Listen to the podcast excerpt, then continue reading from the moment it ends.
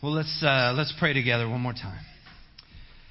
Father, thank you for the love that you have for us. Thank you for the love that you have shown us. Father, we praise you and delight in you.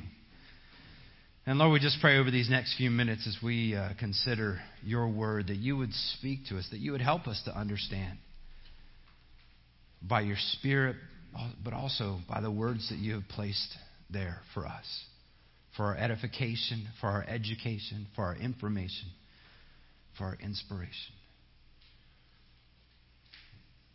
Help us, we pray, in Christ's name. Amen. Amen. Well, let me encourage you, if you have your copy of God's Word, to go ahead and grab it and open it. Today's going to be a little different. We're not going to have as many verses on the screen because of the structure of how we're doing things. So let me encourage you just have a Bible. There's a, a, a Pew Bible in front of you. You can use that. Um, I don't know. I'm, I'm ambivalent about whether or not you should mark in that Bible. It's, it's up to you. Um, but I also just want to say, too, while you're turning there, for those of you guys working in, in uh, Adventure Zone and in Kids Sunday School, thanks for, for doing this. This was a treat. Um, getting to see all these little stones. I was afraid that, that these were out there in case I got boring, that someone was going to start beaming me with this. And then someone else said, no, it's for when people start falling asleep, you can knock them in the back of the head. No, mine says be kind, so that wouldn't be. So as we begin, we're, so we're going to be in the book of John, chapter 2 through 4, okay? But as you're turning there, I want us just to have a, a perspective a little bit about the Word of God. In, in Paul's second letter to Timothy, we get a beautiful reminder about the nature and the origin of Scripture. In 2 Timothy 3:16 to 17, Paul writes, "All scripture is breathed out by God and profitable for teaching, for reproof, for correction, and for training in righteousness, that the man of God may be complete and equipped for every good work. I think this is part, uh, this is in part why we spend so much time studying Scripture, why we spend so much time focusing on the Word of God. It is our textbook, it is our guide. It is our primary source of information about God, about His character, about His works, His will, the way He moves in the world. And as you know, over the last couple of months, we've been focusing on one specific book, in this case, the Gospel of John. And this is a book that, that uh, the breath of God inspired the Apostle John to write. Now, I don't believe the Holy Spirit dictated to, to John saying, John, write this, and then write that, and then write this. I don't think that's how the Spirit of God works. I think the Spirit basically said, John, I want you to write about these things, and I want you to use your personality, your perspective, your intelligence. But this is the message I want you to get across. And so we began several weeks ago by, by understanding John's stated purpose for his entire book. And this is what guides all of our understanding. Unfortunately, he put it at the end of the book. So we have to go to the end to, to, to come back to the beginning and really look. So, John 20, 30 to 31, uh, he writes this. He said, Now Jesus did many other signs in the presence of the disciples, which are not written in this book. But these are written so that you may believe that Jesus is the Christ, the Son of God, and that by believing you may have life in his name. So, so this is John's perspective. This is the lens. This is the really the focal point of, his, of everything he's writing. So after we grasped that, we, we went back to the beginning of the book and we began looking verse by verse, really, or section by section, trying to understand or expose or, or exposit the message of the text. And I got to tell you, my hope is that as I preach, or that as Ermal and Andrew or, or other guys that, that preach here have the opportunity to preach, I, I pray that that is our perspective. That it's not, not that we want you to know what we think, but we want you to know what the Word of God thinks. And so today, as we look at John's gospel, instead of going to the next part, next week we're going to look at John chapter 5 and, and, the things that Jesus does there. We're going to take a look back because I think John does something in these, in these couple of chapters just to point our attention to some very crucial and important things. And so we're going to look back over, uh, over chapters 2 through 4, and we're not going to look closely at it because we've already done that. We're going to sort of zoom out a little bit in order to gain a better perspective. In fact, so as I mentioned, if you have your copy of God's Word, it may be helpful to have that there so you can mark your Bible if you'd like to. I, I, know for me, I like to circle, I like to highlight, I like to underline, I like to bring things out in the text so that I can see the patterns that the, the gospel writers or the, the, the author uh, of, of Scripture is, is, is helping us to understand. But one of the things, the first, and if you want to follow along in your outline, the, the, one of the, the, important things that I think is, is there for us to understand is that John has seemed to structure these three chapters into what we might call a chiastic structure or a chiasm. And this is a common tool that the biblical writers use to highlight a point. Essentially, what the, the, the way a chiasm or a chiastic structure, you know, might be visualized as sort of a sideways triangle. You can see that a little bit in your outline. The idea is that the first thing relates to the last thing. And then the second thing relates to the second to last thing. And the third thing, and all the way, they all kind of correspond with each other until they get to the center point. Now, I think, as I mentioned, I think John does that in these chapters. And so we're going to look real briefly at what John is doing there. Of course, as we, as we uh, read Scripture, we're reading sequentially. We're reading in order, typically, right? So we're not going to study Scripture first, but John kind of does some things to say, hey, here's something. And as we're going along, he's going to say something else that makes us think, oh, I heard that before. Let me go back. What is he getting at? And there, that's where we can see these patterns kind of coming together. So John gives us some linguistic clues to help us pay attention to what's happening here. And, and in this case, what he does is he begins and he ends with signs or miracles at Cana in Galilee. So the first, first, and we saw this several weeks ago. The first one is is the sign at Cana when Jesus changed the water to wine. If you remember, Jesus and his, and his disciples and his mom were at a wedding, and, and the, the wedding party they ran out of wine. And it was a multiple day wedding, and they needed to have wine, otherwise, it was a shame on the whole group. And so Jesus' mom says, Hey, Jesus, they have no wine. And he's like, So what? And he turns to the servants and says, Do whatever he tells you. And so Jesus tell, instructs the servants there to fill up these six water jars that were used for purification. Fill them up to the brim with water and take some, some of that liquid, some of the water, to the master of ceremonies. And somewhere in that process, Jesus changed the water to wine. So as we as we kind of review, as we look back over these things that we've been studying, we're gonna uh, we're gonna kind of reflect on the setting, on the religious element that is addressed, and the outcome or the result. So here, the setting is a wedding in Galilee, in Cana the religious element, really, John points out that these jars, and they were big, they were about 30 gallons each. These jars were used for the, the Jewish rite of purification. He points that out. In fact, that's not the only time that purification comes up in these chapters. But they, they would use it for washing their hands before coming to worship, they would use it for washing utensils before eating together. But then the result, we see that John, that John points out that after Jesus did this sign, his disciples believed in him. They understood that he was not just your average everyday rabbi, that he was someone different. In John chapter 2, verse 11, it says, This is the first of his signs Jesus did at Cana in Galilee and manifested his glory, and his disciples believed in him. If you remember in our study last week when we were looking at John chapter 4, we're going to see that in just a moment. That pericope or that little section ends with John 454. Now, this is the second sign that Jesus did when he had come from Judea to Galilee. So notice, John is not only saying, hey, Jesus did a sign in Cana and Galilee two times now, pay attention to that, but he's also helping us see the movement. You see, Jesus had been in Judea in the south, and he had come up to Galilee to change the water to wine. And then in the end, leading up to John chapter 4, he had been in the south again and he came back to Galilee. So he, John wants us to see that Jesus is moving around, that he's, he's doing a lot of things. And we're going to really cover a lot of those things very briefly today. So let's look at the next thing. Let's look at the bottom or the end of the chiasm, and that is what we might call A prime or A apostrophe. The sign at Cana, healing the official son. We looked at this last week. You see, remember, Jesus had been in the south, he'd been in Samaria, he came up north and was ministering in Galilee for a few days. And this uh, political official in Capernaum, about 20 miles away, whose son was ill, kind of heard that Jesus was there and he's helpless. So he comes 20 miles away, compels Jesus, say, hey, please heal my son. After Jesus pushed back a little bit, he then healed the, the, the boy from a distance. So let's again think about the setting. Again, we're in Cana, in Galilee, in the region of Galilee up north.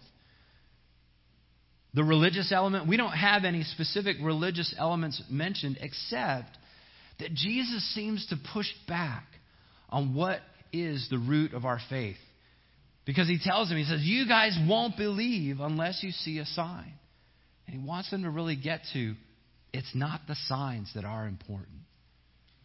The man says, basically, uh, but the result of this, in spite of Jesus healing, because Jesus healed, the man and his household believed. So that was the result. So now we have the beginning and end. We have the bookends of this little chiasm. So let's come to the next section. Jumping back to chapter 2, we have sort of what we might call letter B, clearing the temple. And we, have, we find that really it's the suspicion of the Jews in chapter 2, verses 13 to 25. So after Jesus turned the water to wine, there was the, the celebration of Passover. So he had to come back south to Jerusalem. And he walks into the temple and he sees this cacophony of noise. People are selling stuff, they're, they're changing money, they're doing all these things that don't foster worship. And so Jesus turns over tables, drives out animals, basically wreaks havoc in the temple, telling them, You should not be doing this in my Father's house. So we have this temple in Jerusalem, the religious element. We have the idea of worship, what true worship and the sacrifices mean.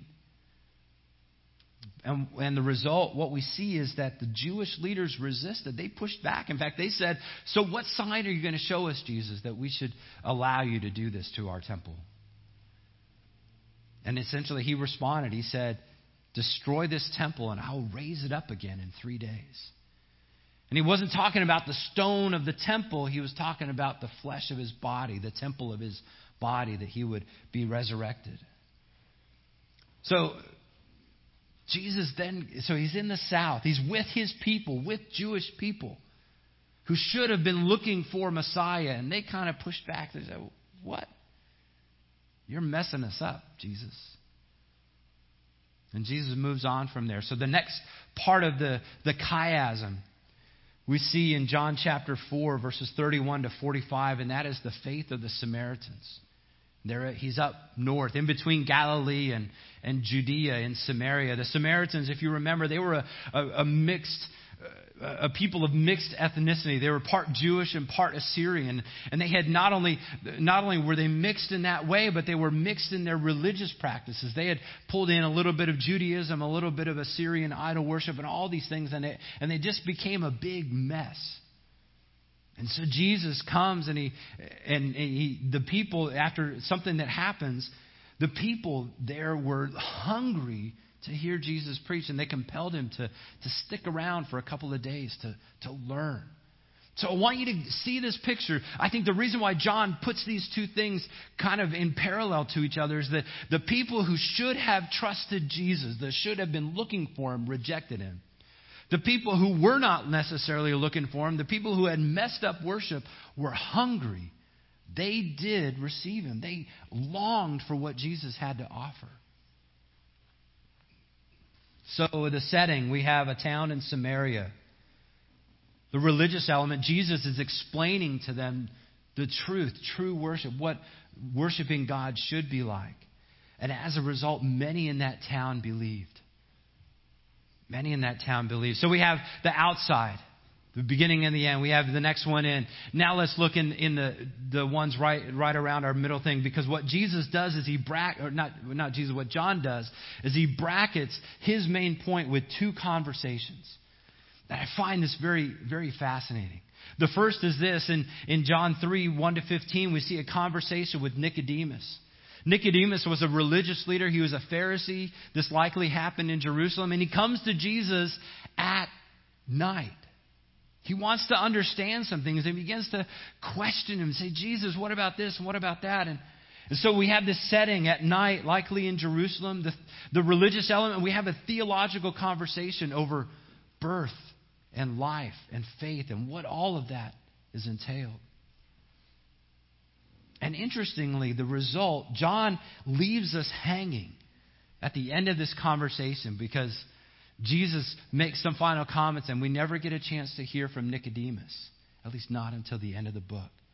So, looking just in this little section, we have to conclude that Nicodemus is at least wondering, but he's not all the way to faith yet. He's not there. But then we have this other conversation. Back up in Samaria, outside of Jerusalem, in Samaria, between Galilee and Judea. Jesus has conversation with a Samaritan woman. And here, as we talked a couple weeks ago, he defies so many cultural expectations by talking to a woman of a different background, but also of a sordid lifestyle. And yet she embraces Jesus. She, you know, they, they go back and forth, and it's this beautiful conversation. And eventually, she comes to faith. She runs into town and says, Hey, everybody, come see the man who told me everything I ever did. You contrast the, the doubting of Nicodemus with the faith of the Samaritan woman. So, the setting you have this well in Samaria at midday. It's bright out. Nicodemus came at night. The woman is there in the middle of the day. The religious element, Jesus talks about living water. He talks about worship. He talks about family. And the result is the woman believed and she told the whole town about Jesus, and that opened the door for him to have him to stay a couple of days with, with the people there. But see, all of this examination, moving from the beginning to end and back and forth, gets us to this central point, and that is this that salvation, and I think this is what Jesus, what John is trying to get us to see, salvation in Jesus, in the Son of God, in the bridegroom. John is communicating to us that it's all about Jesus, not in the worship practices, it's not in our birth lineage, it's not in all this, it's in Jesus. Look at what it says. I know Rick read this a little bit ago. But he says this For God so loved the world that he gave his only Son, that whoever believes in him should not perish, but have eternal life. This is John 3 16 to 18. For God did not send his Son into the world to condemn the world, but in order that the world might be saved through him. Whoever believes in him is not condemned, but whoever does not believe is condemned already because he has not believed in the name of the only Son of God. So, right here in the middle of all these things, these conversations, these signs, these encounters with these drastically different groups of people, John sort of bookends all of that, all of this content right here in the middle. And after John gives us these comments, in the next little section, we get to see an encounter between John the Baptist and his disciples over Jesus. And the whole point John is saying is Look at Jesus. It's about Jesus. It's not about me. I'm the groomsman. I'm the best man. It's about Jesus. Look at him. I'm glad his ministry is growing. But then if you look in your Bibles, John 3 34 to 36, the center section concludes with this For he whom God has sent utters the words of God. For he gives the Spirit without measure.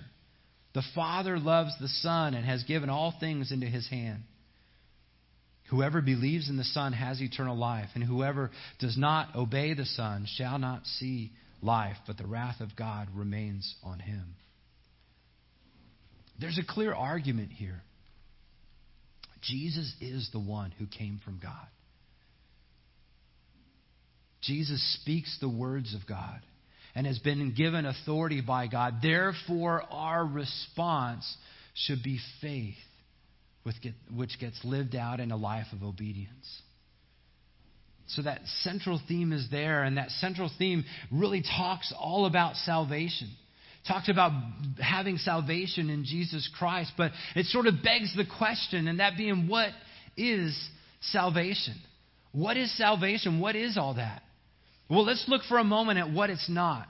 Because all of these stories, all of these encounters, if we want to use a fancy Bible word, all these pericopes really point to one thing, and that is salvation is only in Jesus, but here's what it's not in.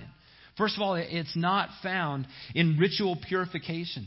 When Jesus changed the water to wine, he used vessels of purification. And basically, he took the, what would have been water for cleansing, replaced it with wine, which we I believe symbolized his blood, the blood of the covenant that, that we, we get to see later on in, in, uh, in the Lord's Supper. But also, when you think about how wine is used, wine is used in fellowship. So not all, not only, I mean, typically we're gonna, if you're gonna have a glass of wine with somebody, you're gonna have it with people, right? Most often. And Jesus seems to be communicating this idea of fellowship together. So it's not found in ritual purification, not found in that, that ritualistic washing. But secondly, it's not found in ritual sacrifices. Think about the, the encounter at the temple when all those animals were there. People were selling animals and doing all these things. And Jesus essentially replaced the temple, he replaced all of that with his body. So there's this challenge. The Bible says that without the shedding of blood, there's no forgiveness of sins. And yet Jesus seems to be communicating, I have replaced all of those sacrifices with myself. And the writer of Hebrews tells us that. And he says, For it is impossible for the blood of goats to take away sins. But Jesus has done it for us. It's not in ritual sacrifices. In the encounter with Nicodemus, we see that it's not in our first birth. Salvation is not found in who our parents are. Our, our parents have a beautiful role in our lives, but their faith can't save us. They're, they're there to instruct us, they are there to lead us, to show us the way to God. But Jesus, in the conversation with Nicodemus, clearly says, You must be born again, born from above, born new. Lay aside what your your, your physical lineage for Jesus Christ. But next, we also see that salvation is not found in our activity. Now, think about this in the, the conversation Jesus had with the woman at the well. Here's this woman who had been married five times, and now she was living in sin, as we would see in Scripture, living with someone else outside of being married to him. And she may have been entering in time and time again because culturally that's what a woman could do at that time. But for whatever reason, whether her husband's just rejected her or she was not living a, a, an upright lifestyle, whatever reason, she seemed to be going through the motions.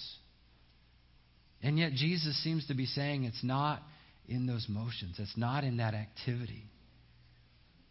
It's not in, in your, it's, it's, salvation cannot be achieved by working for it. But next, Jesus tells us that it's not in the location of worship. Both in the, in the conversation with the woman in, at the well, but also in the people of Samaria, he, he clarifies, he helps them see that true worshipers are going to worship in spirit and in truth. It's not about the temple here or the tabernacle there or this high place or what. Jesus is the object of our worship. True worshipers, his true worshipers, will worship in spirit and truth. Also, we, we learned last week it's not in our, our means. Salvation is not found in our means and our wealth and our resources. We, we've been blessed in that way. And the political leader, he, he had resources, and yet he was helpless. He was powerless. We can't purchase our salvation with money or influence or power or authority. And ultimately, all of these things fall short. Ultimately, all of these things lead us to this one conclusion that salvation is only found in Jesus. It is only found in Jesus. The apostle Paul, Peter, when he was tested in Acts 4:12, he said this, and, and there is salvation in no one else, for there is no other name under heaven given among men by which we must be saved. And see, John has been using all of these encounters to communicate that. To communicate that salvation is only in Jesus and it's obtained by faith, by belief, by entrusting our lives to Him. And I think salvation kind of has this twofold element. Because often we, we look at it from the perspective of, well, we're saved from something right? We're saved from our sin, from our con- the consequences of our sin, from perishing. John 3:16 said, "For God so loved the world that He gave us that whoever believed in Him will not perish." So we're saved from that perishing. But we're not only saved from something; we're saved to something else. We're saved into fellowship, into that relationship with Jesus Christ. I mean, it, think through that. Imagine that. We've been invited into fellowship with the God of the universe. A lot of people say, well, God can't be known. He has revealed himself here. He has shown us. Oh, more rocks. He has shown us in His Word. He said, hey, here's, here's what I want you to know about me. And through the blood of Jesus Christ, He invites us into fellowship with Him. He invites us to walk with Him, to pray with Him, to do life with Him. John 3 19 to 21 says this. And this is the judgment. Light has come into the world, and the people loved darkness rather than light, because their works were evil. For everyone who does wicked things hates the light, and does not come to the light, lest his works should be exposed. But whoever does what is true comes to the light, so that it may clearly be seen that his works have been carried out in God. Think about this. So Jesus comes in almost like a, a beacon, like a light to our world, showing us what is true, what is right, what is just. And by his death, burial, and resurrection, by our lives being covered in his sacrifice, we then get to walk into the, to step out of darkness, out of that shame of hiding our sin, out of that shame of, of hiding our shortcomings. We get to walk into the light of his love, into that light of, of a relationship with Him where there is no shame because our sin has been paid for and covered for eternity. But think about this light also illumines, it reveals, it shows, it shows what needs to be changed in us. There's a sweet fellowship that we get to enjoy with God through Jesus in the light. Peter, in, in his letter, 1 Peter 2 9, says, You are a chosen race, a royal priesthood, a holy nation, a people for his own possession, that you may proclaim the excellencies of him who called you out of darkness into his marvelous light. So, what's more, not only do we get to see that the answer to what is salvation, that it's only in Jesus, we get to see that Jesus, in these encounters, Jesus is for everyone. Jesus is for everyone. You see, skeptics like to decry Christianity as a white man's faith. They want to say, oh, that's just for white people. But that couldn't be further from the truth because it, it, if you look globally, Caucasians are the minority of believers around the world. And beyond that, the majority of believers are women. Roughly 60% of all believers are women, which means, gentlemen, we got to get with the get with the program. So it is far from a religion for white men or white people. It is a faith for everyone. And I think we get to see that in these encounters. I know there's a lot of blanks there, and you're thinking, oh, it's almost time. Don't worry about it. We'll get there. Because one of the things I think we see is that, first of all, Jesus is for the celebrating. He's at a wedding. He's showing up. He's saying, Hey, I'm, I'm for you. So we get to see that Jesus are, are, is, is for those who are celebrating. But also, Jesus is for the religious, the devout. When he replaced the temple with his body, he, he still wants true worship. He's just replacing the sacrifice with himself. But Jesus is for the outcast and the sinful. The woman at the well whose life had been, life had been battered by sinful decisions, broken promises, was able to see new life and hope in Jesus. Jesus was for her. The Apostle Paul echoes this sentiment because ultimately, at some point in time, we have to recognize our sinfulness, our helplessness. In, in uh, the Apostle Paul writes in 1 Timothy 1:15, this saying is trustworthy and deserving of full acceptance that Christ Jesus came into the world to save sinners, of whom I am the foremost. So we all have to recognize that there's a bit of that woman at the well in us. But not only is Jesus for the celebrating, the religious, the outcast, and sinful, but Jesus is for the faithful. I mean, think about this. The, John the Baptist was a good man. And he was the forerunner of Jesus. He was telling everybody, hey, Jesus is coming. You need to pay attention, prepare, get ready. The kingdom of God is at hand. And yet he didn't waver. He didn't, he doubted a little bit, but he, he trusted. He was faithful. He was obedient to the very end. And I want to just encourage you. Some of us, we have testimonies um, like the woman at the well. And, and it might be summarized party animal to preacher. And we think, yay, that, I mean, that's, Jesus can save the worst of us if we might look at that. But some of us, if you're like me, you've grown up in the church, you don't have that profound testimony. And yet, John the Baptist was like that. He was faithful and consistent and persisted to the very end.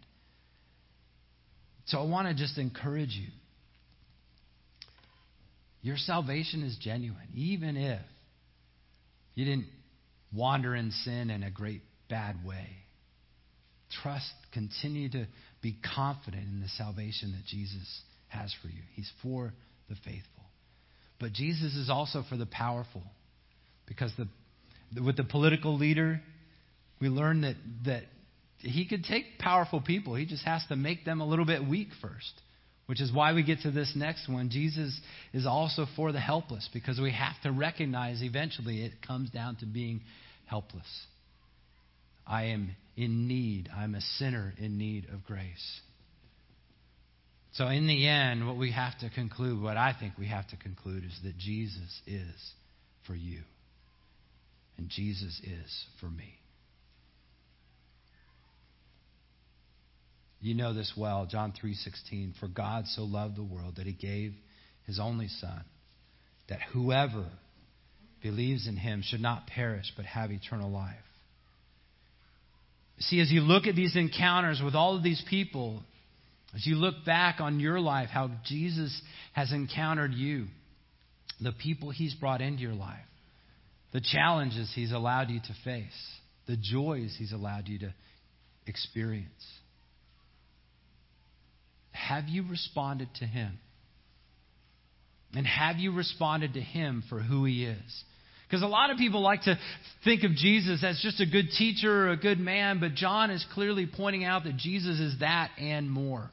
And that we need to come to the place where we receive and accept Jesus for who he is the Son of God who came to die in our place. So, have you responded to him by entrusting your eternity to him? But also, beloved, I, you know, I began by talking about Scripture as a whole. So, brothers and sisters in Christ, I want to encourage you. When you come to Scripture, when you study the Word, when you read it, when you, you know, it's easy to just check off boxes. Okay, I did my Bible reading for today. Yay. I read my our daily bread or, or whatever devotional thing you do, and, and that's great. I want to encourage you to do those things. But I also want to encourage you to read the Word and let the Word speak. It's so easy to come in with preconceptions. It's so easy to come in and say, oh, well, this doesn't mean that, or that means this, or Pastor Joel said that. Check what I'm saying with the Word of God because I am fallible, but the Word of God is not. See Jesus for who he is. Trust him. Follow him. Walk in the light of his love with him. Let's pray together. God, thank you so much for the way that John organized his gospel, that we might see things in a beautiful way, see that salvation is really found in no one else, in no other activity or encounter, but it's only in Jesus Christ. So, God, I pray that you'd help us to walk confidently in that. For those who have not yet trusted God, I pray that you would give them the faith they need to believe. And for those who are already yours, God, I pray that you'd help us to walk faithfully with you, to joyfully dive into your word and read what your word reveals about you, about how you're working in us and in the world. Help us, we pray, in Christ's name. Amen. Amen.